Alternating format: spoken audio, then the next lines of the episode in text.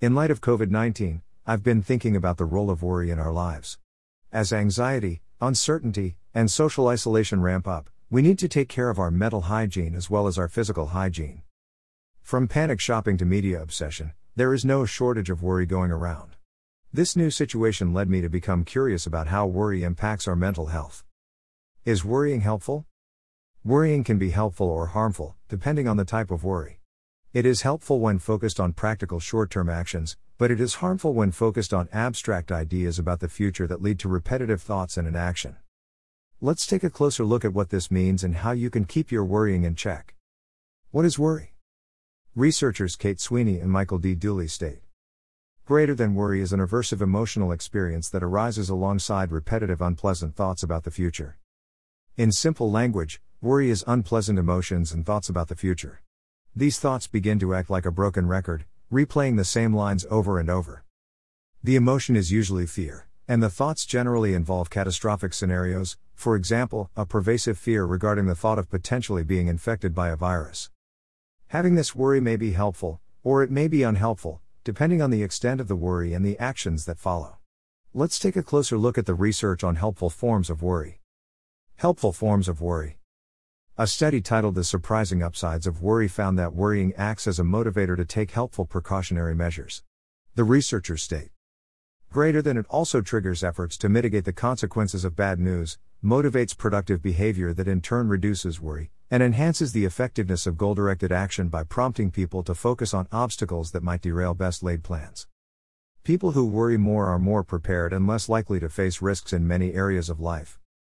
A 2014 study found that people who worry more about skin cancer are more likely to wear sunscreen. A 2006 meta analysis of the evidence found that women who are more worried about breast cancer are more likely to get screenings. Lastly, a 1990 study found that people who are more worried about getting an injury in an automobile accident are more likely to wear a seatbelt. In addition to motivating helpful preventative measures, worry can also act as an emotional buffer to adverse outcomes. This means you are less disappointed when things don't go well according to the researcher who conducted the study on the upside of worry. Greater than if people's feelings of worry over a future outcome are sufficiently intense and unpleasant, their emotional response to the outcome they ultimately experience will seem more pleasurable in comparison to their previous, worried state. Worry lowers expectations about future outcomes, leading to better emotional states when things go better than expected. Although worry has its benefits, it needs to be kept in check. Let's take a closer look at the research on unhelpful forms of worry. Unhelpful forms of worry. Unhelpful forms of worry are quite common and can cause an upward spiral of negative thoughts and uncomfortable emotions, leading to paralysis. In an in depth review titled, Constructive and Unconstructive Repetitive Thought, Edward R. Watkins states Greater than worry characterized by a concrete level of construal is constructive, whereas worry characterized by an abstract level of construal and negative interpersonal context, for example, low problem solving confidence, is unconstructive.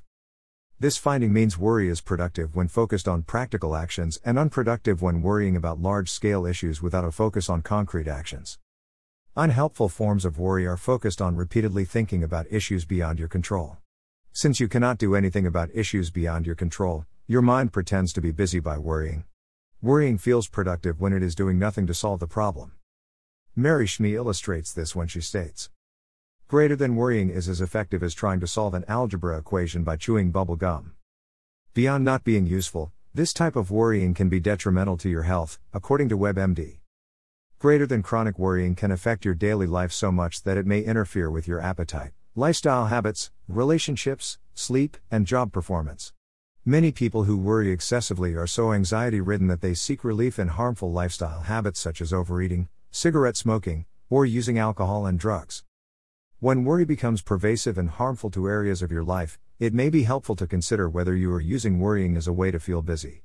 Although it gives the illusion of control, this type of worrying takes away your ability to take control. When worry hijacks your brain, your fight or flight response turns on, reducing activity in the higher evolved prefrontal cortex, the area associated with control over one's behavior. When worry spirals out of control, it leads to intense fear and paralysis. In addition to limiting one's ability to take practical actions to reduce the worry, it narrows one's ability to move toward any valued directions in life. Luckily, if you find yourself falling into this form of unhelpful worry, there are things you can do to regain balance. How to cope with unhelpful worry. As described in my previous article on how to stop living in your head, you can use the following to more effectively cope with unhelpful forms of worry. 1. Accept what you can't control. 2. Step back from your thoughts. 3. Focus on the present moment. 4. Remove limiting self definitions. 5. Live by your core values. 6. Take action toward what matters. Take a look at the full article if you are interested in exploring each of these areas in depth, in addition to learning some practical exercises designed to gain a healthy perspective. Summary Worrying can turn you into the slave of your thoughts and emotions. It can also motivate you to take necessary preventative action. Some worry is better than none, but too much worry can cause more harm. Helpful forms of worry consist of short term concrete actions, whereas unhelpful styles of worry include abstract catastrophic thinking leading to paralysis. If you find yourself engaging in unhelpful forms of worry, it is also unhelpful for someone to simply tell you to stop worrying. If it were that easy, psychologists and addiction counselors would not exist.